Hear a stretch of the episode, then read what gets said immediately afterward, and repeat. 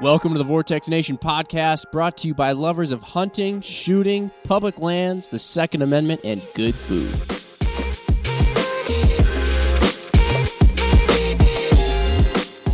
What is up, everybody? Uh, coming in hot here because the weather is actually getting hot. We went about zero to 80 degrees, I feel, around here, Jim. But we're also coming in hot because we're going to talk about a couple of our favorite things here at Vortex and that's hunting and man's best friend. Now, I know a lot of folks out there have brand new dogs this year. Jim, you've got a new pup that, that you're Yes. getting trained up, and that's what we're going to talk about today. So, across from us, digitally, virtually, two experts in the dog training slash retriever hunting arena. We've got uh, Chad Belding from the Fowl Life, and we've got Brad Arrington from Mossy Pond Retrievers. Now, Brad or, or Chad, it sounds like you've run a lot of your dogs through uh, Brad's programs, and it sounds like these programs are just stellar for building the ultimate retriever. So we are just absolutely pumped to talk about all this stuff. Before, but before I ramble on forever, Chad, you've been on the podcast before.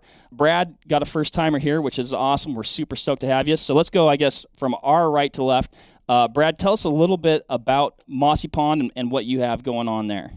Well, thank y'all for having me on this morning. Um, yeah, we are a retriever training business.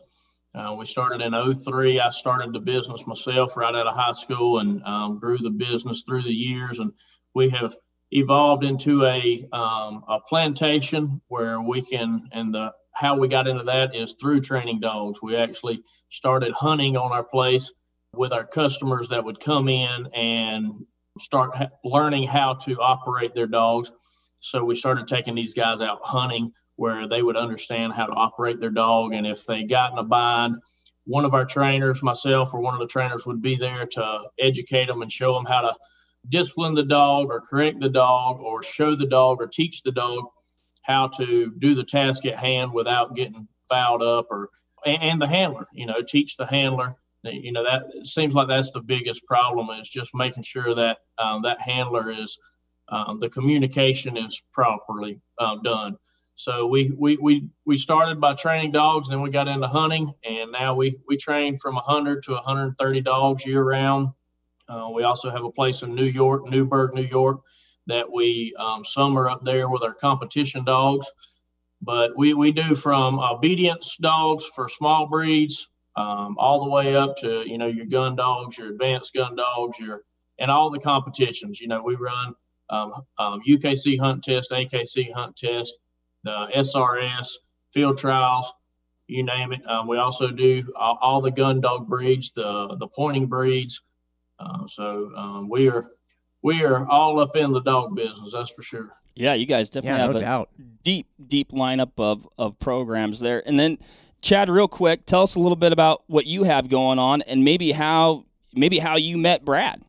Yeah, we had, you know, the hunting industry is so small in a way to where the networking is pretty awesome. And, you know, one duck hunter led to another duck hunter. And one of my buddies in, in Missouri said, Hey, I want you to meet this guy, Brad from Mossy Pond in Georgia. So we started putting together some phone calls, and one thing led to the next. We were hunting in Texas, and he brought a dog out there and showcased him. And we filmed on TV with a Major League Baseball player named Andrew Cashner. And I was just so, just so impressed with the the professionalism and the communication and the what these dogs were able to do and it just kind of motivated me to get more ingrained it's easy to cut corners when you have so much going on and i felt like at that time in my hunting career one of the corners i was cutting was um, the sporting dog or duck dog if you would and Brad and his team down there. He's got some amazing trainers that work with him.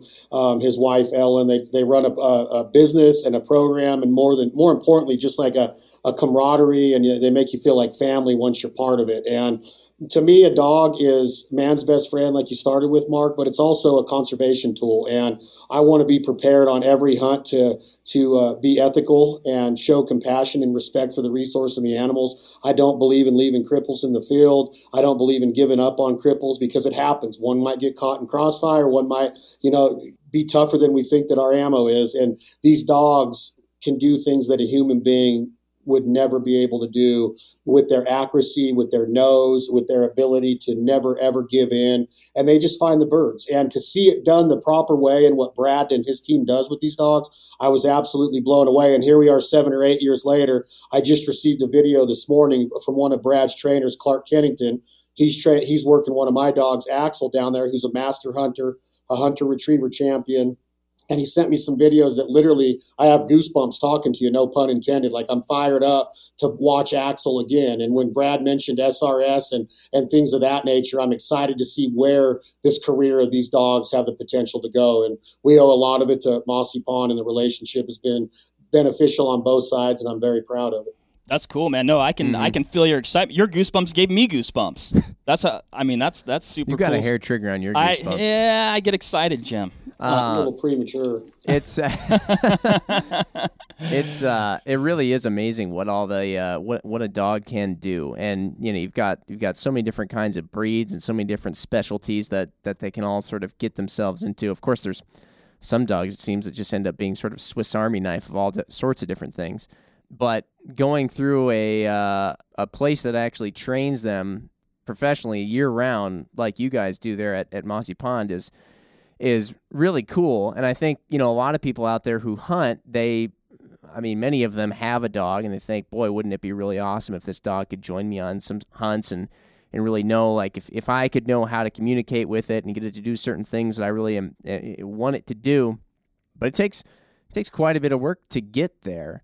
What uh, what is it? What is it like for somebody who is sending a dog to a place like you guys there at Mossy Pond, like what what do they have to expect if they're going to go go that route of you know not doing it themselves, sending it to you guys, which honestly is probably going to be like the for most people the best way to go.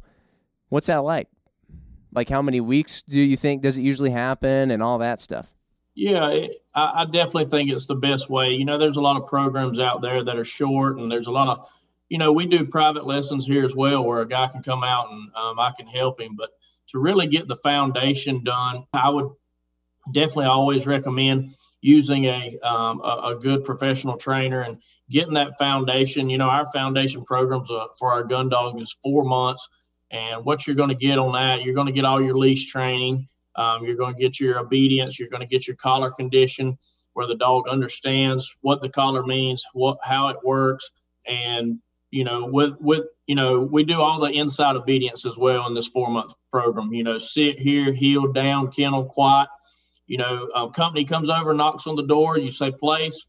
He goes down the hallway into the mud room, lays on his place board. You visit with your company. Company leaves. You ask him to get up or come in the room, or if you wanted to invite him in the room with the company, he comes in. You say down. He lay he lays down, and he he's a polite gentleman um, or a lady while, while they're in the room and um, not jumping all over everybody. Um, you know, we have very high expectations for what we want want the dogs to do. Um, a, a, lot of people get the misconception that they can't be dogs, they can't play, and they can't run around and jump on the couch and uh, play and roll around on the floor with you. And that, that's definitely not the case. We, we love dogs. That's that's why I'm in the business. I mean, um, I, I, like to roll around and uh, love on them. But when I do ask them, you know, I'm getting up for, for church in the morning. I got my Sunday best on. I also don't want him to roll out there in the mud puddle and come jump on me. Mm-hmm. So to be able to do that where I'm not having to scream, where I'm not having to holler, and I, I simply ask him to lay down while I get my car out in the carport or out in the garage, as opposed to have to scream or um, take my kids and hey, everybody run to the car where Rover doesn't jump on us. It, it's uh, our expectation expectations are high, whether that's at the home or out in the field. So to answer your question, we we bring them in four months. Um, we want the owner to be involved. We actually built a lodge before we started hunting um, here on the property, and we want the owner to be here as much as he can be here. A lot, a lot of my first questions are how how often can I come visit the dog? You can stay at the lodge every day. We got 16 beds stay here with us. We, we want you to be involved. The more you're involved, the better our product's going to be when we send it back home. Hmm. You know, and the lodge was built to make sure that that customer would come back and spend a day or two and let me teach them how to operate the dog. What what happened is I would send that dog home and I'd do follow up calls and I'd call that guy and I'd be like, "Hey, how's your dog doing?" And he'd be like, "Brad, we just don't have you know many places to hunt or I, I, really don't. If I say this to him, he's not doing it, and if I say come, he, he's not coming. And I'm like, well, and this was the early years. I was like, well, he doesn't know come. Um, we we taught him here. And a- after I picked up on that, after a year or two, I said, you know, we got to make sure these guys come in, these ladies come in and spend two or three, four or five days with us, and know exactly how to operate and mm-hmm. communicate.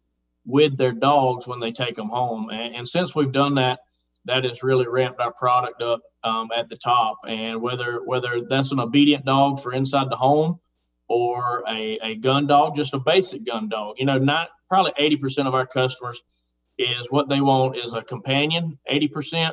Yeah. And a gun dog, 20%. It's part of the family. It's, you know, and having one that obedient everybody, it's a pleasure to be around. Everybody wants to be around your dog when he's obedient. Nobody wants to be around a dog that's disobedient. So if I can train that dog in four months, that's our most popular um, program, to be obedient, whether you're grilling on the back porch, whether you're inside with your family about to go to bed, or you're out there on that duck hunt, um, and he's not breaking, he's not jumping in front of other dogs, he's not jumping in front of out of those pit blinds in front of the muzzle and he's not whining in the blind. You know that that's that's what we want to do, and then to teach the owner how to operate that dog. So our four month program is our basic program. Um, then it goes up to eight months. That gives you the hand signals on the long cripples that um, the dog didn't mark. That gives you, you know, you run the hand signals, blow the whistle, the dog turns around and sits. And, and then we go from there. You know, there's a lot of stuff. Um, the dual breed dogs, you know, like uh, your German short hairs that they want those dogs to dove and duck hunt on the retrieving end, but they also want them to point. Those, those programs last from 10 to 12 months. The dry fire that are very versatile dogs, you know, the tracking the deer, the um, pointing the upland game and retrieving your ducks, you know, that that that game can last 12. I mean, that program 12 to 14 months. And then your mm-hmm. competition dogs, you know, it just depends on how serious you want to get with it. There, there are dogs here that stay off and on five, six years with us, um, running the Super Retriever Series, running the advanced field trials, running the national events for the hunt test games. And if he does stay here that long, those are the guys I really push to come and be more involved. You know, come that guy, I want him to be in and out of this um, lodge and off our on and off our property at least multiple times a month and learning how to operate, getting the communication down where him and his dog are uh, like like a dance. You know, they, they dance when they go in the field at a field trial. They're they're dancing when they're out there in the in, in the duck blind. And if if they can be involved like that, that secures my product, my hard work, my guys, all my team that's working their butt off, blood, sweat, and tears. We know for a fact that um, our product secure if we can teach that owner. Mm-hmm. Man, it really is amazing when you see uh, an owner and a dog working together. So, like you said, like a dance. It's yeah, just, just, just in sync. You know, in sync. Now I know going back to what you were talking about with uh, with a dog being a, a, a good dog, like a gentleman or a lady to be around, not not being a pain in the butt, jumping all over you, doing all kinds of disobedient stuff. I mean, that's that's really you know if if we're going into like you were talking about, if it's just an eighty percent companion dog or even just a hundred percent companion dog, that's what everybody really wants. And I feel like I feel like a lot of times, I know just in the research I've tried doing with our dogs, we've got we've got two setters. One of them who's a total house lap dog. My wife loves her. Like she's probably not gonna hunt, but the other one I I'm trying to work on a few things here and there. But but anyway, I know like in what I've read, a lot of times people end up being the problem and the things that make a dog be disobedient and, and how they go about reacting to certain things the dog does. And and I've heard things like the dog is basically always in this position where it's trying to figure out who's alpha, who's in charge, and if a, if a person who's their their owner doesn't step up, it seems like the dog is kind of like, well, maybe it's it's me. I got to be the one who's in charge. And and sometimes things that the dog does that people think is cute or people think is oh the dog's excited to see me. That's why it's leaning into me and wiggling around and bumping into everybody and jumping that's just they're excited to see me. We keep applying these like person like human personality traits to the dog. That's that's where things start to break down. Is that kind of is that sort of how it works? I mean i'm, I'm curious your thoughts on or and, and how you guys go about seeing those behaviors in dogs Yes, definitely. You know, we we want a dog that um, you know, is not shy or skittish from us. He's um, you know, ears up, tail wagging, face smiling. But at the same time, we, we want him to respect us. And, um, you know, it, it's kind of like humans, but a, a little bit more so with dogs and animals that the respect actually overrides what people think like love. Um, for example, um, a funny thing I do with a lot of my lady customers is they'll say, "Oh, was he still going to remember me? Is he still going to love me and stuff?" So after they've been there a month or two, I'll tell them, you know, you go roll around in the yard with him, love on him, and um, you know, I've I've took him and I have loved on him, but I've also showed him right from wrong and um, asked him to do what the task at hand on my terms and uh, do it the way I want it to do. And so what we'll do, so she'll love on him and she'll give him a treat, and I'll sit over there in a chair and I'll let her sit in a chair and I'll let one of my um, trainers turn him out. He's only been there 30 days at this point. She's raised him. She's cooed him and cuddled him his whole life. And I've only had him for 30 days. And I won't, I, the rule is she can't say a word and I can't say a word. And when the trainer lets him out, he might walk around for a little bit, but every time without fail, he always comes to me. And that, that, that's part of that alpha deal. Just like these documentaries on gorillas and wolves and coyotes and stuff you watch, um, they always look for reassurance out of that alpha that's the alpha pack leader. And that that's how it works with dogs. And a lot of people don't understand that. But um, you know and that doesn't mean you have to be ugly to them that doesn't mean you have to mistreat them or um, scold them all the time. But just like that big alpha female wolf you know at, at her cubs you know she won't ever bite them but she will stand over them and hold them down when when they're acting unruly or um, getting out of hand and that, that's basically what we do we we actually um, submit dogs and all that is is holding the, that wild puppy, six months old that we've all seen. All we do is submit him and hold him down until he finally gives up and quits wiggling. And um, we're not hurting him. We can even talk sweet to him while we do it. But you know, after time, and we give them four and five lessons a day. After a month of that, and a month of them showing them who's boss, and look, we're going to take care of you. We're going to feed you. We're going to water you. We're going to have fun together. But at the same time, when I say it, you're going to do it my way you know that that's when those dogs really fall in love or you know the, the respect part takes over and that that alpha goes a long ways in, with animals hmm. one thing i've heard is once that dog knows its place it's actually like in a better mindset like it's got it does it's, it's got a happier a, dog it's, it's, a happier dog it's more comfortable it, it's like yeah i've got it figured out Here, here's where i fit in the pack is, yeah. is that kind of is that kind of where they end up Oh, oh, definitely. You know, we uh, the dogs are so much happier and they're at peace. Uh, it's like, if not, they're they're unsure of their place. Um, the way that we do it, you know, we're humans are definitely alpha, but we don't want the dog skittish either. You know, uh, there there are in the past I've seen dogs with other amateurs, you know, come up there and the dog's scared to death, and the guy's like, "Well, he he does exactly what I said." And I said, "Yeah, but y'all have no relationship. I mean, he he he he does it because he's scared you're going to beat him. You know, I don't want that. I want a happy dog, eyes glowing, ears up, tail wagging, and he still does it. He's my buddy, but I'm his coach. You know, I'm his drill sergeant. Um, he knows I'll go to war for him. Um, I'm there for him. I'll protect him. But at the same time, when I ask you to do it, it's yes, sir. Um, we, we, we doing it the way the way that he says, and that, that that's what I want you know, you're talking a little bit about once you kind of go through that process and, and the dog coming to you because you're the alpha, how does that baton get handed off to the owner then? Is that is that you got you teach them kind of the stuff that, that you've you know, how to command the dog and, and work the dog and then once they get home, does that does that transition smoothly or is there an adjustment period there or how does that work?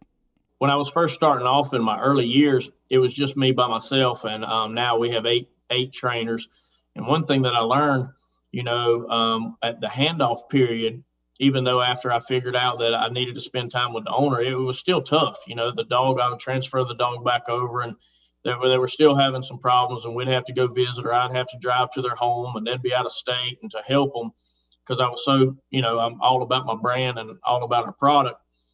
but after I had multiple trainers and we pass these dogs around before they go home, and then we take that three or four or five days of them staying here in the lodge and um, and camp with us and us teaching them it's piece of cake easy. They know if a if a human says it and he says it properly and he commands it properly it's smooth as silk. So all of my dogs are trained by everybody all the trainers on the property and when they're done that way and then the owner will spend three or four days with me they do they work better for the owner than they work for me because the owner, you know, they did raise them and they did. So the little funny little thing I do with the owners where we sit in the two chairs by the end, when I tr- transfer that respect over to her or over to that the new owner, and then we sit in the chairs, they definitely go to them at that point. And hmm. you know, I revisit that to show them that they got the respect. But it just cooing, cuddling them, and loving on them, and giving them treats they don't love you and respect you as much as the the the alpha in the pack.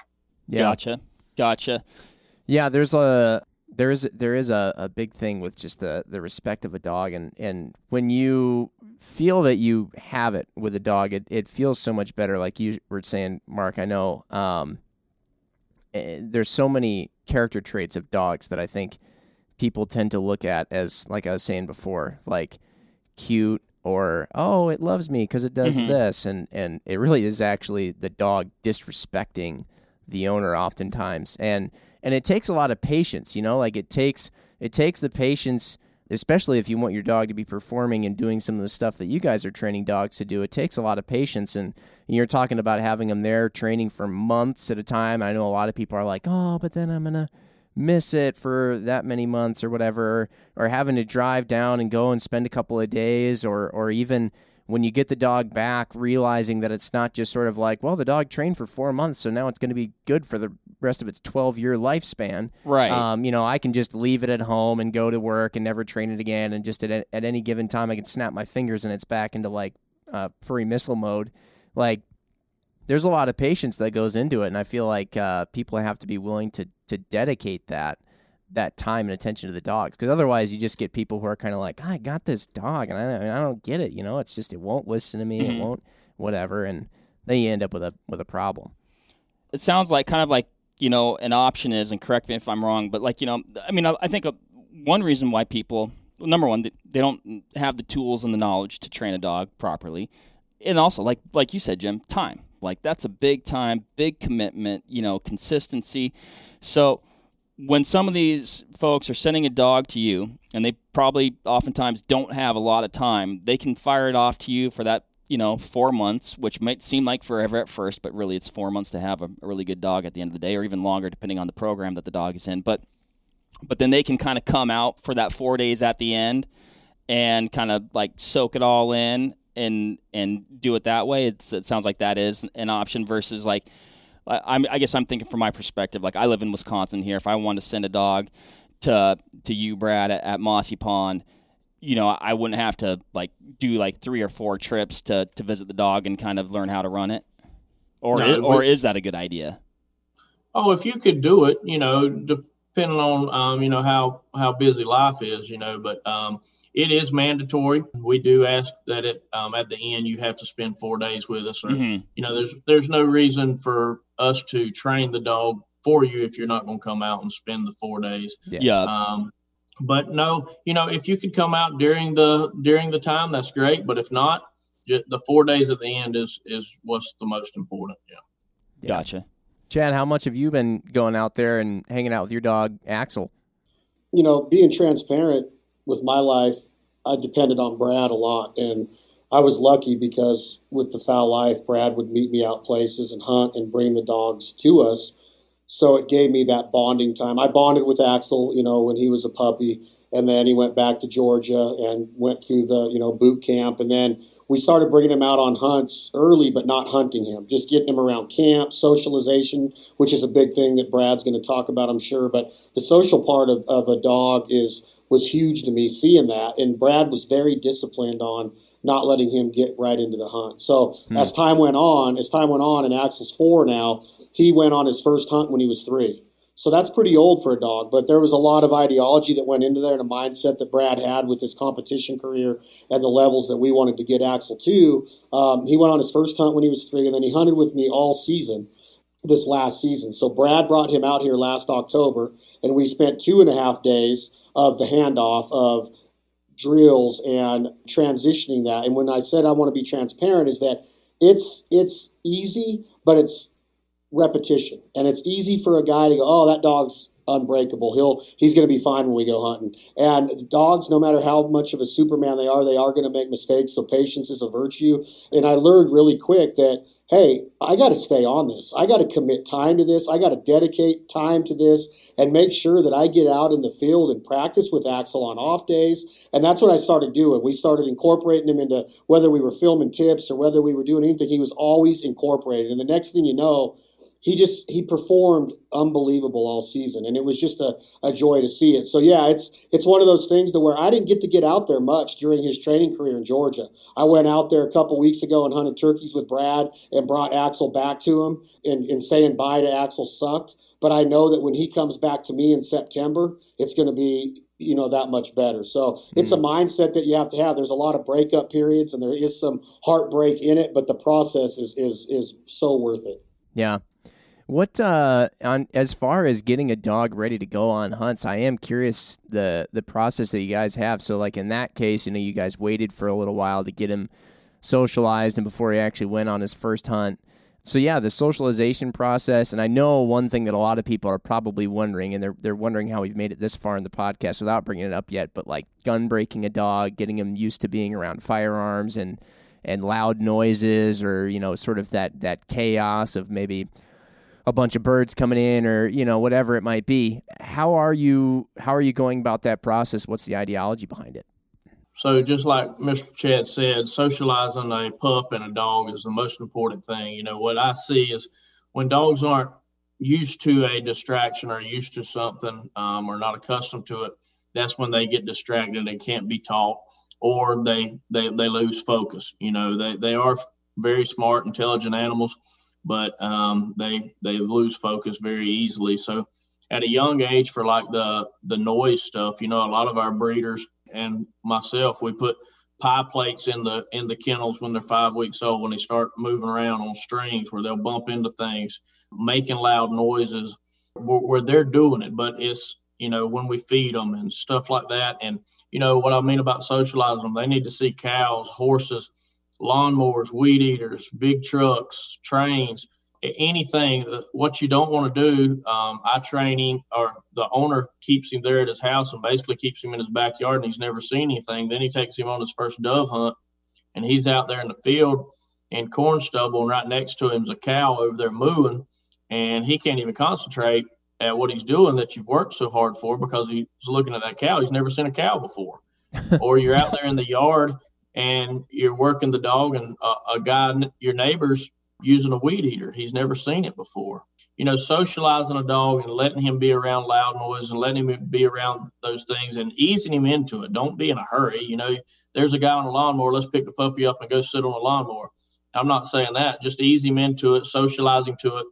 And those louder noise will make him easier to break for um, the gunfire. And and of course the gunfire is the same way. You know, we, we start off at 200 yards from gunfire, and when we hear it, we give them something that they love. Hopefully, with a retriever, it's a it's a ball, it's a toy, it's a cone, it's a live quail, something that he's just nuts about. That we've figured out that that's his tick, mm-hmm. and whatever his tick is, that's what we give him when we start introducing that loud noise, and then we get closer and closer and closer until we can get where the loud noise, the bang of the gun is giving the reward like the the the animal or the duck or whatever it may be or his or his bumper or his and that that's how we ease them into it. But it's a lot of patience a lot of reps and um, a, a slower process than what even a lot of people think. A lot of people think well i'll go and i'll get my buddy out there at 400 yards and i'll shoot a 22 tomorrow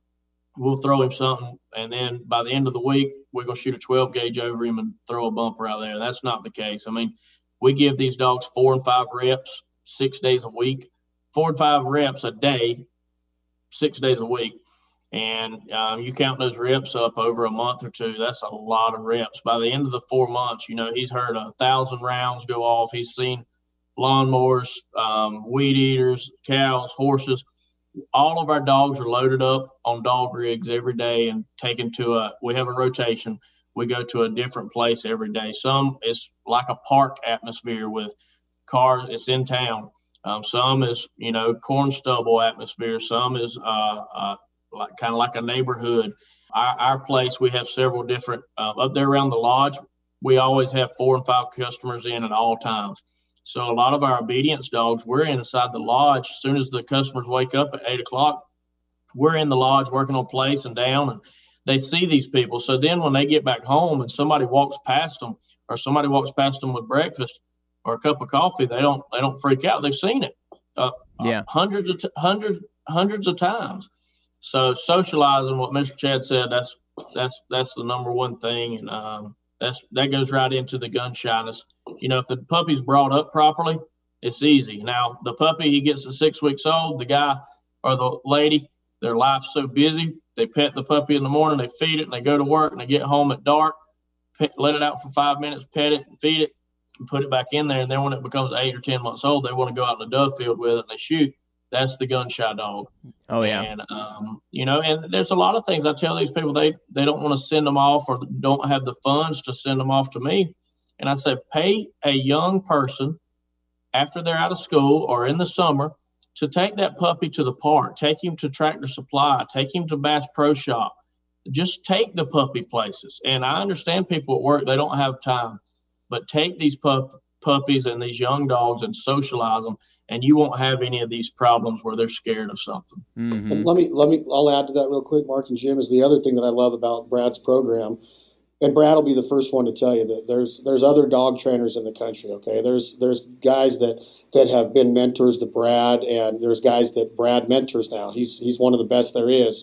But one of the things I was most impressed about is that you talk about excitement and you talk about a, a part of hunting that's so much different than turkey hunting or deer hunting when you're in a deer stand by yourself and you got to keep yourself you know awake for eight hours in wisconsin which i think is the most heavily hunted deer state in the country um, there's a lot that goes in to a waterfowl hunt and when axel comes out of that kennel and he sees a thousand snow goose decoys with 200 speck decoys eight ground blinds eight benellis eight dudes that think that they can call better than the other guys, so they're all calling. Then you got the moo cow, then you got the eagle, then you got the train going by. I was like, holy smokes. Like I watched Brad training, like he's got that dry land spread at his facility. He's got that water decoy spread at his facility. Nothing was tricking this dog. Like he got out and said, Oh, I've seen this. Yeah, no surprises. Oh, yeah, and super chill. And like two, 200 snow geese come in. We killed 15 of them. He slays there. You talk about discipline to sit there through that, right? And not break when that many geese are coming in and then that many gunshots go off. You're, and again, he's been worked into this. This isn't day one, you know, and he hasn't seen this before. This is a, a mature dog that's been trained the right way. So that it's so impressive to see that. And the number one thing that comes to mind is a mistake can happen at any time, and it happens every duck season. And when you have a dog that stays there all, with all of that excitement going on, man, it just gives you this reassurance and confidence that this really could be the best hunt of the season because that dog is performing the way he is. So, so I just amazing. wanted to throw that out there. The duck and goose hunting, man, there's a lot going on, and these dogs are so prepared for it coming out of Mossy Pond. It's amazing, really. That's super cool. Like you said, they've seen it all before. Well, what? So for the socialization, which I think, you know, like you said, is so important. Like, what is the optimum optimum age to like it sounds like that's kind of step one and like what's the optimum age? It sounds like four months is about when you like to receive a dog but should a person start some of that earlier than you know getting that dog to you? Or or what like i guess what's that time bracket? Five week mark for the breeder for these good breeders that um you know are doing the right things. That's when they start coming out of the whelping box and taking little walks you know out in the yard that's when they start, you know, put a decoy out there that they fall over, that they walk up to and smell. Put lay a lay a shotgun shell, lay a um, gun out there, let them smell the gunpowder, stuff like that. With my great breeders, I mean, it starts at five weeks old. Wow! And mm-hmm. then yeah, and then at eight weeks old, you know, the pup goes home to the new owner, and then from eight weeks to twelve weeks, there's no discipline no structure from eight to 12 weeks with the owner is just socializing. So you're taking that pup in your car everywhere, everywhere you can go, you know, t- taking him and letting him see all these things at 12 weeks old. We do start some, um, you know, some positive um, training, um, treat training, you know, some basic sit, some basic heel with treats, you know, it's all on their, all, all on their watch. You know, we're not making them do anything. And, you know, at that point we're really getting them excited about retrieving a toy or a ball, whatever, and use six or eight different things and see what he likes the best. And then at that point, that that that's what we use as his reward, just like a you know a drug dog or anything like that. That cone, whatever it may be, it may be a little stuffed animal duck, but at 12 weeks old, we know what that is. And then everything that we ask him to do, that's what we give him. We give him a little retrieve or a little fun retrieve and then when we're showing him and socializing him to new things, you know, at first he might be a little skittish or stand off from that lawnmower. But then after we hang out for an hour or two and do it two or three, five days in a row, then we'll start giving him that toy around it. And then before we know it, when he hears it, he's looking up at you. All right, throw the toy, uh, and then then it's on to the next. Um, and hopefully, if my owners will talk to me during the puppy process, they have the puppy so socialized by the time I get him um, and we do wait until five or six months old before we like to bring them in. But then at five or six months old, man, my trainers in and off um, their their trucks, in and off of their um, dog trucks, their trailers, and wherever which environment we go to, we have a very socialized dog where we can go to work immediately. As opposed to we take the puppy off and he's looking around like, oh my gosh, I'm in outer space, you know. Mm. So um, socializing starts at five weeks old and it continues their whole life. yeah. Yep. Yep. well, you, then I was going to ask kind of right with that.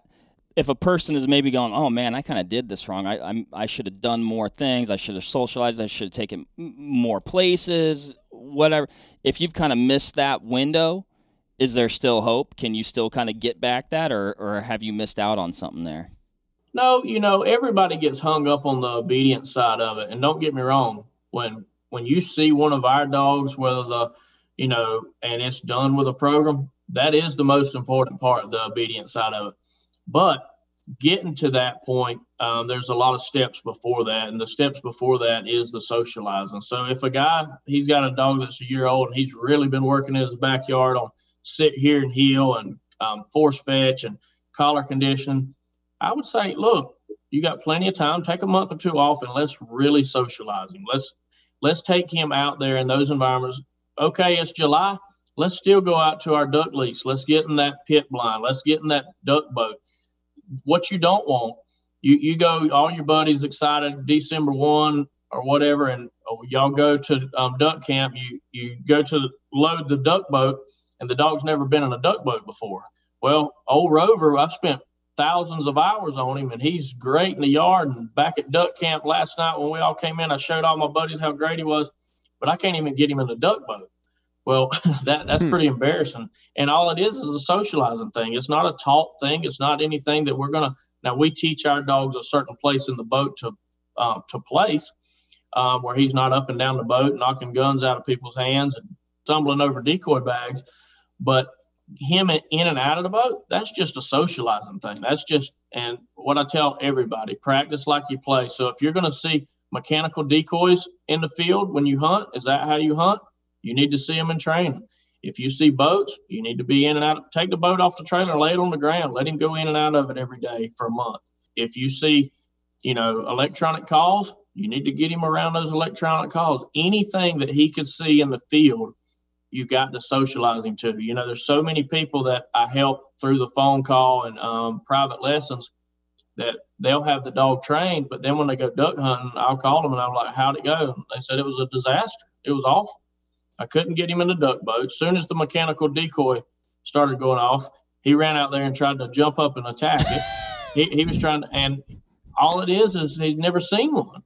Yeah. So um, socializing is I would say just as important or more important than the training side. Hmm. Do you find? Uh, I feel like I feel like a lot of people will talk about this, or you'll kind of see it, and so I, I feel like it's a thing, but maybe it's also a, a result or mirroring of of the owner slash trainer.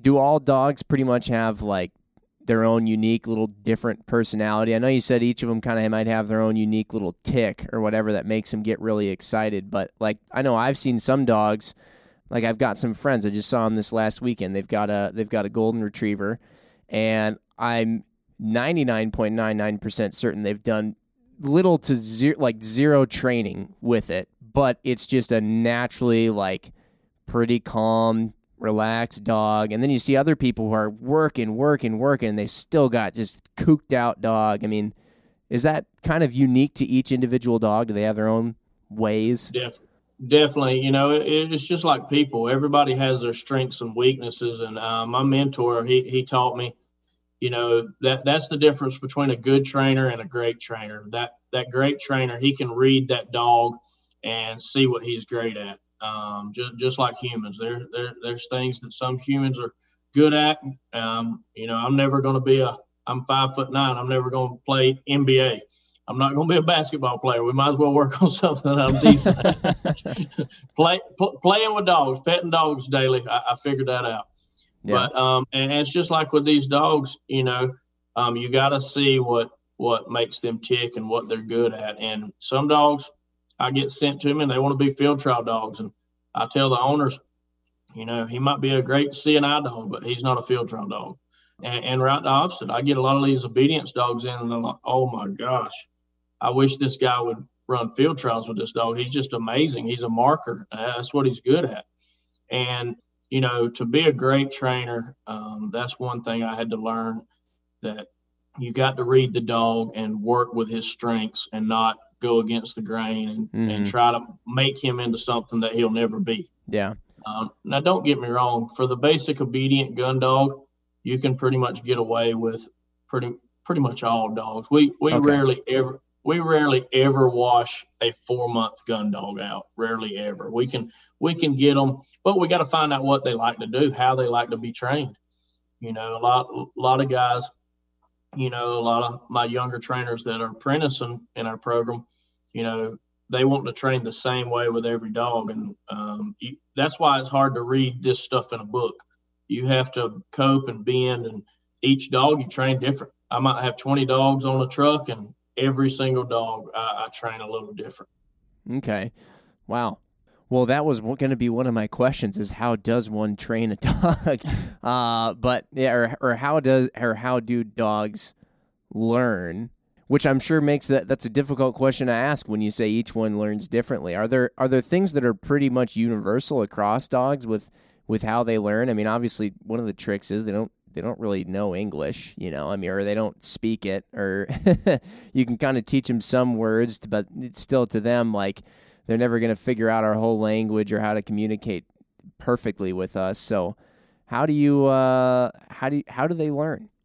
You just got to fig- figure out what he likes. You know, a lot of these retrievers, they're bred to retrieve, so that's going to be the thing that makes him happy. If I can make him happy when I'm teaching him a task, you know, that's what I want to work on him with you know, um, a husky, you know, he's bred to pull, um, you know, with tug of war, a, a, bite dog, you know, your Rottweilers, your pits, your dogs like that. You know, he, he wants to play a little tug of war with you. Whatever makes them, uh, the Malinois, you know, they want to play tug of war. Whatever makes him happy. The bird dogs, a lot of people want to teach that German short hair to be a duck dog. Well, he wasn't bred to sit still. He's bred to roll. You know, we we do quail hunts here, and they run in our a half day quail hunt. They'll run 20 to 40 miles in a three hour span. Hmm. I mean, they are bred to roll. So if after the, his lesson, when we're done with a short hair or English pointer, or, you know, a Vizsla, we get on the four wheeler and let them run, let them stretch their legs, and the retrievers we let them retrieve, and that's when we're asking them to do something and to do it good, and we say, okay, good job. You know, you complied, you were compliant, you were a good boy, you weren't trying to be a jerk. You know, I'm going to give you what you want, and I'm going to. Um, so, it, I mean, it's not like every single dog is totally from black and white different on how we train them. We train them very similar, but to get the maximize their potential, each dog needs to be trained a little different. Mm-hmm. Now, I noticed you didn't say like every time they do something good, we give them a bunch of treats. Right. No, no, we, we, we don't treat train. You know, at a young age, I like to treat train, you know, because that's what their little brains tell them to do that, um, you know, food and water and sleep, that's all they know. But a- as they get older, we want that tick to be something that we can do for them that is towards what they're going to do, meaning Mhm. the retriever to retrieve, the bird dog to run, the Malinois to pull, you know, the husky to pull. The I don't like treats. Um, at an older age, dog, a mature dog, some people use them, and it's okay. But I'm also very concerned with how many calories each dog gets. Um, treats, people is surprising. A couple, a lot of my owners will come in here and their dog will be fat, and I said, Brad, I only give him a, a cup a day. Well, say he's giving him, uh, this is just a random number, but two or three, 400 calories. But then through the treats, he's giving him an additional 800 because he gives him so many treats. Mm. Um, you know, that's another reason. But I, I like the retriever to do the task at hand because I tell him good boy, because I love him on his back, not run up to me and say, okay, give me a treat. You know, I want him to do Yeah. it because he respects me and he loves me and he he's trying to please me. And when you can flip that switch from treats to trying to please the owner, you get a lot more out of them than a treat. hmm Yeah. Now you're talking about loving on a dog too, and I think I mean if you have a dog or think about getting a dog, I mean one of the joys of having a dog is you love on that dog and and you love it. But can you? eh, I've talked to some guys. They're like, oh yeah, I try to limit that, and then other people are like, no, I do it as much as I want. Like, is there too much? I mean, can you love on that dog too much, or should you dial it back, even though maybe you want to, or does it matter? Not at all. Not at all. You can love on them as much as possible, as much as you would like. The The problem is they have to. You have to do the work and the loving so much that they can differentiate differentiate the two. And when what I show a lot of my owners before they go home, I'll get down there on the ground and roll and love on them, and their tail will be wagging. He'll be, you know, play growling with me and everything. And I'll stand up and I'll say, heel, just that soft, heel, sit. I'll throw a bumper. He won't even break. I'll shoot a gun. He won't break. I'll say, Axel. He goes out there, does his job, comes back, and that fast he's Hmm. back in work mode. And you know, it takes time, but you know, I can play with you. But when I when I say the command or the task at hand, let's let's do it right. Let's do it like a gentleman or a lady with style, meaning ears up, tail wagging, no tail tuck, no ears down, with style, looking good, looking like we're having fun. And if we're not having fun doing it, the trainer or the owner needs to figure out how to make that dog have fun and get the job done at the same time. And if if he doesn't look like he's having fun, we're training wrong. Okay, that makes sense. I mean, it, it all makes a Yeah. ton, a ton of sense. Yeah. Well, and that and that's like, I mean, how, how do I even explain it? That's nice because I feel like a lot of times when people hear about training and and you know establishing yourself as the as the dominant one or the alpha and all that, they they always their mind immediately goes to, but I don't want to break his spirit. I don't want to be a jerk. I don't, you know, like the Mhm. dog is so fun and cute and waggy, and now I'm going to turn it into just this somber thing. It's like well, like you said, if the dog doesn't look like it's having a great time and, and a happy dog, then you're doing it wrong. Um, yeah, I could. Uh, yeah. You know, a, a lot of young trainers, and I, I'll be honest, I'm guilty of it in my younger years. That you know, I, I thought I had to make them do everything instead of you. You know, um, you, and a lot of tat when younger dogs, you want to almost make it their idea. But one thing all of my team knows, we walk through the kennel. There's 120 dogs on the property right here in Georgia. When we walk through the kennel, every single dog, when you go up to his gate, better be wagging his tail. And it, it has to be that way. And if it's not, our whole team try. I'll put every trainer on it and myself until we figure out what makes him happy. And he can't be gloomy. He can't be upset. He can't, you know, and health comes first. You know, he's got to be healthy. That's going to make him not feel good. But after health, you know, then we got to find out what makes him happy. And if he's not happy, you know, that's that, that's not good. Because a lot of guys think that you got to be a tough guy. Uh, I'm going to show him. He's going to sit right there, and then when I throw it, he's going to sit till I say his name, and his tail's down, his ears are down. He looks. And this is miserable. This this is no fun. And you know, I've seen that my whole life, and a lot of guys you know, I hate to say it, in our profession, do it that way, but that's not correct, and um, that, that's not the way to maximize the potential of every single dog. You got to make them want to do it and have fun while they're doing the task at hand. Yeah. Hmm. With a with 120 dogs, you know, on the property that are that are getting trained, do you uh, do you almost run it like I mean I know they're classes, but do you have like uh like all you know these 10 dogs are at this stage and these 10 dogs are at this stage or is it just every dog is an individual and they're where they're at in in the program at any given time? No, we do you know, to maximize our time, you know, we're out there before daylight. Everybody gets in the airing yard in their kind of age group. Um, depend, you know, the young puppies that just came in, that'll be a small group. And then, you know, the older dogs, that have been there over six or seven months, there might be 40 or 50 dogs in the airing, airing yard at one time. And they love that. You know, we got a pool out there for them and they're playing and getting wet and running around. So they love that. And that makes them happy. And um, then after we load them on trucks, of course, we got a schedule with that many dogs and this many people working and customers walking out to um, get ready to go out in the field and where they're going. There, there's a schedule. It's, it's pretty complex, but after we get out there, yes, all the young dogs work on certain tasks, obedience, leash training, and then mid mid level dogs, you know, retrieving, marking, how to mark, how to hunt, how to set up hunt patterns. Then you got tracking with the gun barrel, you know, um, then marking multiples, then hand signals. The upland dogs go with the upland guy for that day, and you know our our, our trainers they rotate um, where all the dogs are seen by everyone including myself and my manager. And um, but yeah, every every dog has a category that he's in. He um, it, it, would be tough on us as trainers to go back and forth. Yeah. Um, yeah, you'd need yeah. like 120 trainers. right. Here's another question I have.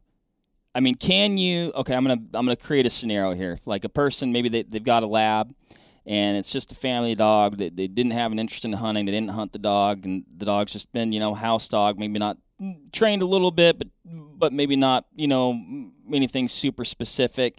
Can you teach an old dog new tricks? I mean, if let's say it's a three or four year old dog, maybe maybe they had to move, maybe they had to do something where they couldn't have a dog anymore. You inherit this dog, and you want it to be a hunting dog. I mean, is it, is that a possibility? It is. So the old wives tell you can't teach an old dog new tricks. That's that's definitely false.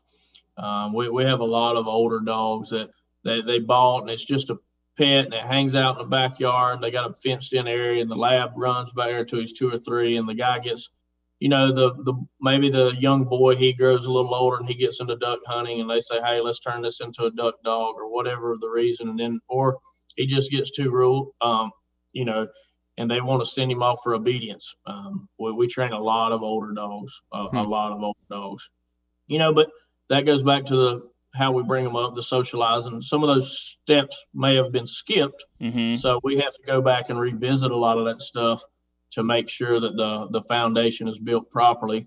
And it may take a little longer um, to go back uh, and do some of that stuff that you would think would have already been done with an older dog, but the process from a, a young pup and a process of getting a raw four year old's pretty much the same. Hmm. hmm. That's cool. I didn't know that. That is cool. I thought you were going to bring up a hypothetical situ- uh, scenario about a different uh, potential gun dog. Well, yeah. Can can here's a here's a question: Can any dog, can virtually any dog become a sporting dog? Ask.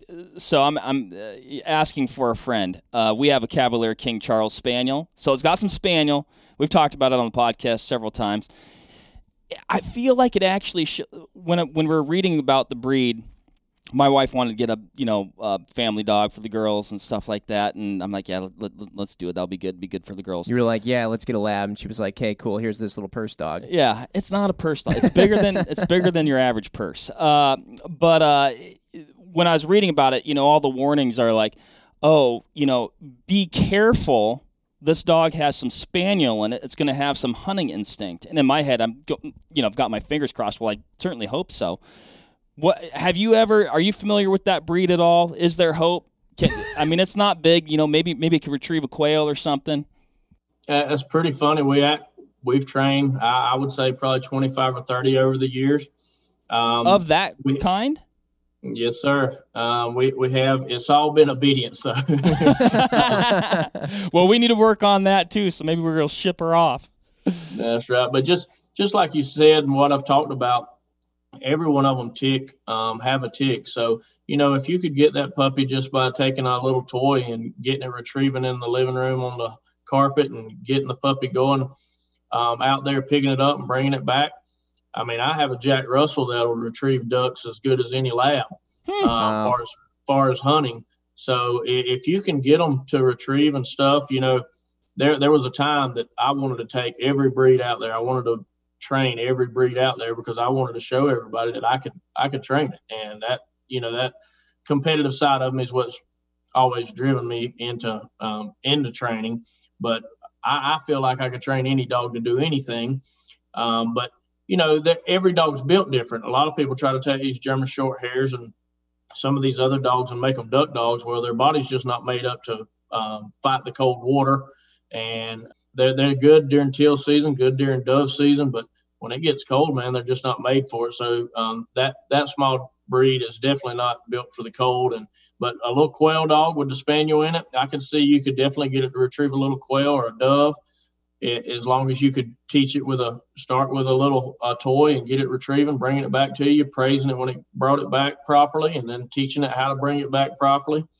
And um, a lot of our spaniels we don't force fetch. Force fetch is a is a training method that we teach a lot of our labs and our short hairs and those dogs actually how to hold it properly. But a lot of our spaniels, our cockers, and stuff like that, and our boykins we we teach through attrition. Just teach them how to hold it and bring it back, deliver it to hand um, even at heel. Um, it, it, looks the same, but it's taught different.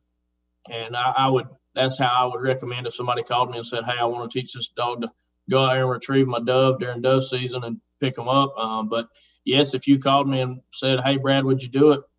I wouldn't give you a time frame, but yeah, I could do it.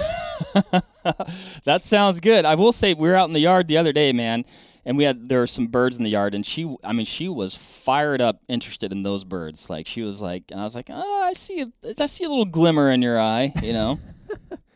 Boy, Mark, I tell you what, it'd be real a real sight to see. Dare to dream, Jim. I I don't think um, we could put um, the little Cavalier with Belding on the um, Fowl Life though. I, I, don't think we'd get very good reviews for that. it might get a lot of views, not great yeah, reviews. you might be right. Might make might make us all famous.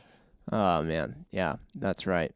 What what do, what do you think, Chad? Hit uh, do some uh, December ducking with uh, with Scarlet, Scarlet the ca- the Ruby Cavalier. I could see Axel with a little uh, vest on that's got a backpack style vest with her on his back. yeah, just, just do do a little ride along. There you go. Y'all ever y'all ever been to any rodeos where they put that little monkey on the dog's back and they herd all the horses and cattle together? You guys ever seen that? It kind of be no, the same deal. I That's haven't, awesome. but I may look that up now. It'd be a very similar situation. sounds like a, a sight to see. Brad, what's your favorite breed to work with? Maybe that's a super terrible oh, question to ask somebody question, like yourself. Jim. It can depend, I'm sure, on what it is that they're uh, that they're trying to do. But uh, what's what's what's one or a few that you really like? Man, I don't know. You know, I I, I like I, I, grew up on hounds and bird dogs. Um, um, and I, I, just like a good dog. Um, of course, with um, the business, um, more retrievers come our way than any other breed. Yeah. So the, the, the lab that that guy he's hard to beat, but um, I, I, I love good dogs. We have a, a, me and my family have a Jack Russell. I, I have a I have a personal lab as well. My boy has a competitive lab at the kennel, but uh, I've had a lot of a lot of great great dogs and a lot of great breeds over the years, through the years. Um, you know, I'm a I'm a hound guy too. You know, a, a good blue tick. I got I got several blue ticks, and um, I got probably 20 beagles. Um, I, I, love good dogs. Mm-hmm. Uh, yep. a, a, cool breed that not very popular. You don't see a lot of them out there, but it's I've never trained a bad one, and that, that that's crazy because I've trained bad ones in every other breed, but I have never trained. I've probably trained 50. I've never trained a bad Drahthaar. And I've never even uh, heard of that. You know, you know, it's a wired haired, uh, multicolored Um, looks has a dock tail, looks kind of like a German short hair. It, it, looks like a German wire hair pointer, but um, it'll point, it'll um, retrieve ducks. Uh, the coat's built for the the water as well. It beads water, sheds water, and it'll track big game. Uh, it'll blood blood trail. It's a it's a really cool dog. So I mean, if I had to pick one, I would say a Drahthaar is pretty cool. Dude, Man, that, that, sounds super cool. That does sound cool. You know, when you're talking about, you know, like you train, maybe you're training a, a lab to be a, a retriever, a duck dog, and then kind of like, you know, like more of like the field trial stuff. How does that? It sounds like there might be some. Well, I'm sure they're similar, but maybe some different methods. How does that translate over? If you've got a dog that's, you know, you're really into doing competitions and things like that, can you take that dog to the field and they're going to be a great duck dog, or are there some differences there? You know, a lot of people always say, "Well, the first thing they say when they call me, you know, uh, just a good old boy that hunts." He says, "I don't want a field trial dog." Well, um, I understand where he's coming from. When I was younger, before I, I knew more about this, I, I thought the same thing. But uh, a great field trial dog, it's not just because he likes to go. You know, he's the most intelligent. He has the best eyesight. He has the best nose. He's the best problem solver. He knows to how to get himself out of problems in that game that we play, the field trials. So, I mean, the a field champion, he's the best of the best. He's the best one out there. He just plays a different game. Instead of duck, like for us, we shooting ducks, he's shooting sporting clays. It's just a game we play with um, when we can't hunt. So no, a field trial dog, man, a national field champion, he beats every other dog. Hmm. I mean, he is the he is the best. Um, now, don't get me wrong. You have to teach him if he's never taught how to hunt. You know, he might not hunt great if you take him out there the first time. If he hadn't been socialized to mechanical decoys and he hadn't been socialized to riding in a boat and all that. But um, no, um, they are trained differently, but a lot of the things are the same as well. But uh, a field champion or a master hunter or a hunting retriever champion or a SRS champion, that's just like Mr. Chad and um, Axel. I mean, Axel's one of the best out there at, at, at, at all the games that he plays. And when you put him in the field, it shows why. I mean, he's compliant. He's not a jerk. He works with you. He knows how to work himself out of problems. If he gets out there, he knows how to. He's got a good nose. If he gets there and the cripple's crawled off, he knows how to figure it out. He doesn't go out there and go brain dead. If hmm. he wasn't able to achieve these titles that he's achieved, he might get out there and the cripple crippled off and and he'd be like, well, it's not here, boss, and come running back. But he he's smarter than most. He's smarter than the next dog in the kennel. And yes, the the the competitive style dogs that achieve these titles, they're better than the the one that's not. Wow, gotcha. Chad, of all of the dogs that you've had, have you had all labs, or, or have, you, have you mixed it up a little bit, or what? Uh, I guess what's your dog history? I grew up with Goldens retrievers. Uh, my dad and mom loved them. My mom still has one. Still love them, but I just I just took a lot of liking to labs. I I love the build that Axel is. He's a 65 pound lab. He's got pretty slick coat on him that's uh, that doesn't get caught up on much, and just the whole disposition and the personality. And Brad's touched on it is just they aim to please. They'll love on you. I mean, I've cuddled this dog and spooned this dog. He spooned me. I've been the big and the little, and uh, he uh, he's just got a that's part of that pers- socialization. Yeah, you know? yeah. And it's just a huge. It's a loving personality, and then when he flips that switch, it's good night. It's just it's just a joy to watch. So I've seen that with uh, with labs, and um, uh, you know we we have several labs right now. Um, obviously, I'm partial to Axel just because he's just a different he's just a different blood type, man. That when you see if you've seen the movie The Black Stallion, or if you look Google the Black Stallion and you look at the cover art of it, that's Axel waiting to go into the kennel or come out of the kennel or go into the truck. Like he's up on his back legs. His he's looking at you like, come on, this is taking too long. And it's just it's just a joy. And then when you say heel, when you say sit, he's boom. And it's and then when you say place, he doesn't move a muscle. He's just such a respectful, well mannered dog. And so I'm partial. I mean, I, I haven't been around all of these different these different uh, you know breedings that Brad has been around. I'm sure I'd fall in love with a lot of them, but labs are my number one for sure. Well, now I'm just curious because you got to ask about your dog. I'm learning more about setters, having two of them now. What have you What have you found about setters? We got my wife and I got our first one. The first one I've ever been around. I've been around golden retrievers. Otherwise, the rest of my land corgis, oddly enough. But she met one in a park once and loved it. And I always thought setters were kind of neat dogs. We got a Gordon, uh, who's three now, super good dog. And now our new puppy is seven months old and who's actually off doing some work for being a bird dog. Uh, he's seven months old. He's an English setter. What's uh, what have you found with with those? I'm guessing you've probably seen them come through. A lot, yeah. We we, we actually run a lot here on the um, the quail for the quail and the quail plantation, but um, they're good. They're not dogs that you can force into something. They're sweet dogs. They're um, great companions for you and the family. Mm-hmm. They're they're dogs that you need to kind of make it their way. Don't push if you're trying to show them something. Don't push it. Take the time. Be patient with them. But after you get them trained, man, they're there's some stylish, beautiful, loving, loving, loving dogs. I, I, I run a lot of them. Uh, I, I, like a Llewellyn setter, red setter, which you don't see many anymore. Trained several gold um, Gordons, and they're they're beautiful. I mean, the, you got to get the cuckleburs out of there. Um, uh, yeah, I know. You got to keep them short, or else you just basically spend as much time cleaning them as you did doing anything with them. Yeah, I've heard they're kind of, and I've experienced this. They are a bit slow at picking stuff up, and you know, I don't know if it's just because for whatever reason, but I have noticed that. But once they get it down, they like, I mean, they are locked in on whatever they've gotten down over. You know, if you work on them uh, for a while, it's like yeah, you hit you hit you hit the nail on the head. I mean, you're exactly right.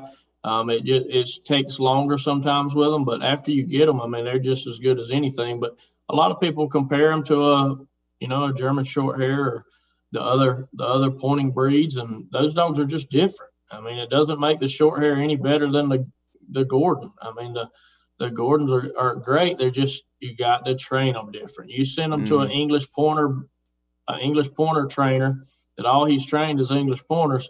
I mean, unless he's really good, really knowledgeable, or uh, older gentleman, it's probably not going to go well. Uh, yeah. They, they they just you train them different, and you you got to have a lot of patience and a lot of a lot of time in the field. Probably hours probably won't be that much different. It's just it's a little different how you approach those style dogs. Yeah. Yeah, and like you said, loving too. They're the cuddliest dogs I've ever had in my entire life. That's all they want to do. It's just like God. Yeah, not many English pointers you're going to have on, on your couch. So they're different, different, definitely different. Yeah, yeah. I know. Uh, I know our dog, the uh, the Cavalier.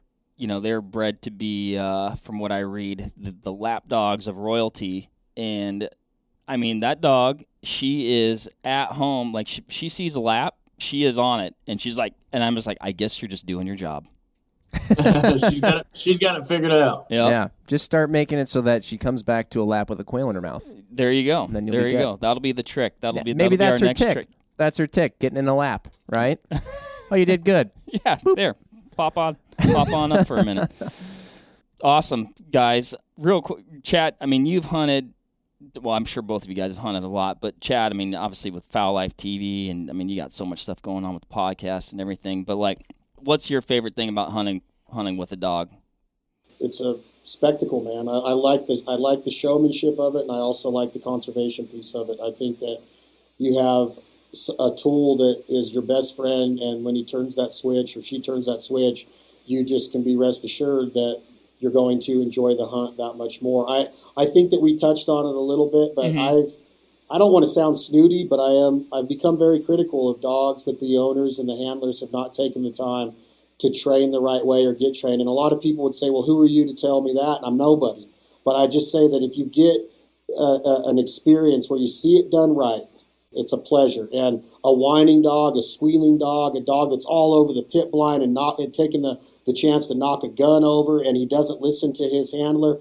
There, there there's a, a real issue with that, in my opinion, because we are dealing with loaded weapons. And i and i just i like the ability or, or, the idea of a dog that listens. And then once the guns go off and the birds go down guys it's amazing to see a dog like axel and several that have come out of brad and mossy pond what they can do. It's it's it's an amazing thing to know that four ducks die in your decoy hole where they're supposed to be but then a couple of them fall outside of it, and then there might be a cripple one 800 yards, and Brad steps out of the blind with his whistle, and me, hopefully, in the next year, I can do this and all eight of those ducks are back in the next six or seven minutes, and we're ready for the next flock to come in. Gosh, and everybody's safe, and all the birds are on the strap, and that and Axel's looking at you like, "Come on, y'all only got eight. It's an amazing experience and spect- spectacle to see." So my favorite part of it is the conservation and the spectacle that it becomes. Yeah, I mean that does sound amazingly, amazingly impressive, and it just you know all the stuff that we've talked about during this podcast, and you kind of talking about a scenario like that, and just all that work and all those puzzle pieces come mm-hmm. together and just culminating in this one super super dynamic, complex, distracting moment. Um, I mean, that's gotta, what it's all for, right there. Well, if you th- if you think about how you already both have kids, you're and so does Brad. I saw my daughter put this move on a kid in jiu-jitsu the other day that brought a tear to my eye. Okay, I've seen, I've had, I've had, I've had dog owners call me. We had a, a chocolate lab named Rufus. That was it. Rufus Brad, correct me if I'm wrong. Yes, sir. We had Chocolate Lab out of, out of the East Coast that Brad brought on a trip, and his owner sent me a personal message when they saw this dog on the Fowl Life. They cried because they were so proud of what it was doing, and I think that that is the coolest part is that you become so attached that you get a tear in your eye when you see him do good, and you just are like, man, this is what duck hunting is all about. Or when they're pointing quail, I live in Nevada. I've seen I've seen pointers honor each other on chukar partridge up in the rim rocks where your mind is blown. And that's I think it just adds a completely different level to the hunt on many occasions. Yeah. I mean, you just got to step back sometimes, even if it's a dog that's just hanging out of your house or whatever, and you just look at it and you're like, that is a different species. Doesn't like I don't even know. I mean, it, it's not the same thing as as we are at all, but somehow you can figure out how to work with them. It's oh, incredible. Oh, it's a cool connection for it sure, is. and it's a cool connection when done right with like what Brad and Chad are doing with these yeah. dogs. You know, I mean, that, yeah. that's a very very special, cool, unique thing. I mean, who's out there getting a cat to retrieve a a bird. It just uh, like I don't know. Maybe well, it I'm, happens. If you're out there, it's probably on YouTube. I got just got to YouTube it, and I've seen got many. I've there, seen but. many a hounds trio mountain lion cat. yeah, the reverse happens. There you yeah. go. Yeah, He's dog to hunt a cat. Super cool. But are you are you saying in so many words, Jim, that you don't like cats? Um, I mean, I was kind of beating around the bush a little bit, but I thought about at one point in time. They're, I thought good, about they're good. For, they're good for people who like cats. Right. If at one have, point, if you have mice. Exactly. At one point in time, I thought about having a cat outside that would just hunt mice, and then I was like, "Yeah, but then I'd have to have a cat." so, that's that. That's that. That answered that question. That answered that question. Hey, you got you got you guys picture this real quick, and I'll quit talking. Picture a truck pulling a trailer that has ten labs on it that are all going to the like the number one gymnastic event in the world or the number one contest or the competitiveness or the tryout like this, this is happening daily guys. These trucks are rolling down the road with these trailers with all of these separate kennels in them and when brad stops and he opens the door and that dog comes out that dog male or female knows it's go time. And then he goes back in that box and the next box is open and that one comes out. And they're like literally this is happening. These dogs are high powered athletes that are traveling around our country and all the different regions of america and different countries, I'm sure, but it's happening right now. There's Clark is out there with the dog right now. Lee Howard's out there with the dog right now at Mossy Pond, and they're high level athletes that are training on a daily basis to be the best they can. And we take that for granted, man. These dogs are working nonstop. And when you see them come out of that trailer and, and, and get a ribbon, you're like, holy smokes, man, this is, is the this is the coolest that it can get in the hunting world. That is cool. That's awesome, man. Dogs are cool. I love dogs. Any more questions, Jim? No, I don't have uh, anything else. I can't. No, I mean I could. We could literally about, we could talk your ear off about different breeds all day. I'm sure because I'm so curious about like because I always just think you know the fact that we have so many dog breeds and different specialties that they all have is amazing. But but we won't do that because that that's probably that's a, that's another podcast for another time and we could go on forever. But um, really, really awesome stuff. Thank you guys for coming on. Appreciate it. Brad, thanks a lot. Tons of great information, guys. Yeah, thank you so much. And uh, yeah, I've got lots of ideas for uh, what I can do with my dog now. Absolutely. Anything else from you guys before we uh, before we close this one out? Mr. Mark, Mr. Jim, thank you for the opportunity. Thank you for having me on. Mr. Chad, thank you for all, all that you do for me in the business. And I just appreciate this opportunity to um, come on here and talk with you guys and would love to be invited back anytime. I, I appreciate all that y'all do for me. No, man, we'll have to we'll have to do it again. Like we said, there's the the topics are infinite when it comes to this, and there's so much interest in it, and so many people have dogs, and such a connection that people have. So I think Yeah. we definitely have to have to do it again. And if anybody's interested in watching some awesome waterfowl hunting, check out the Fowl Life. If you want to hear some awesome podcasts, go to go to Chad's podcast. Uh, this life ain't for anybody. And if you've got a dog that you want to turn into a great hunting dog, check out Mossy Pond. Yeah. And for the listeners out there too, this is the first time we've done a podcast dedicated to well, other than the blood tracking dog one. Yeah, no. Uh, that was a really cool one. You should go back and listen to that. But uh, but this is one of the first ones we've done, gone into training dogs. Let us know if there's other stuff you want to hear. Uh, maybe we can maybe we can get the guys back. So uh, drop that in the comments too. awesome. With that said, I think we'll we'll cap this one. Thanks everybody for listening. We appreciate it. Catch Yep. you on the next one. Thanks, everybody. Thanks, guys. All right, that'll wrap it up for this episode of the Vortex Nation podcast. Thanks everybody for listening. Hit that subscribe button so you can always stay up to date on the latest happenings over here at the Vortex Nation podcast. Leave us a review or comment down below. We want to hear what you have to say about the show, maybe what you like, maybe what you didn't like, so that way we can make these podcasts as good as they can be. You can also follow us on Instagram at Vortex Nation Podcast. We'll be posting about each episode released, so that way you can go back, find these things, maybe grab a little nugget of information that you can take with you to the range, out in the field, or uh, maybe to the kitchen if we're talking about some good food. So, again, everybody, thanks and happy hunting and shooting. We appreciate it. Have a good one.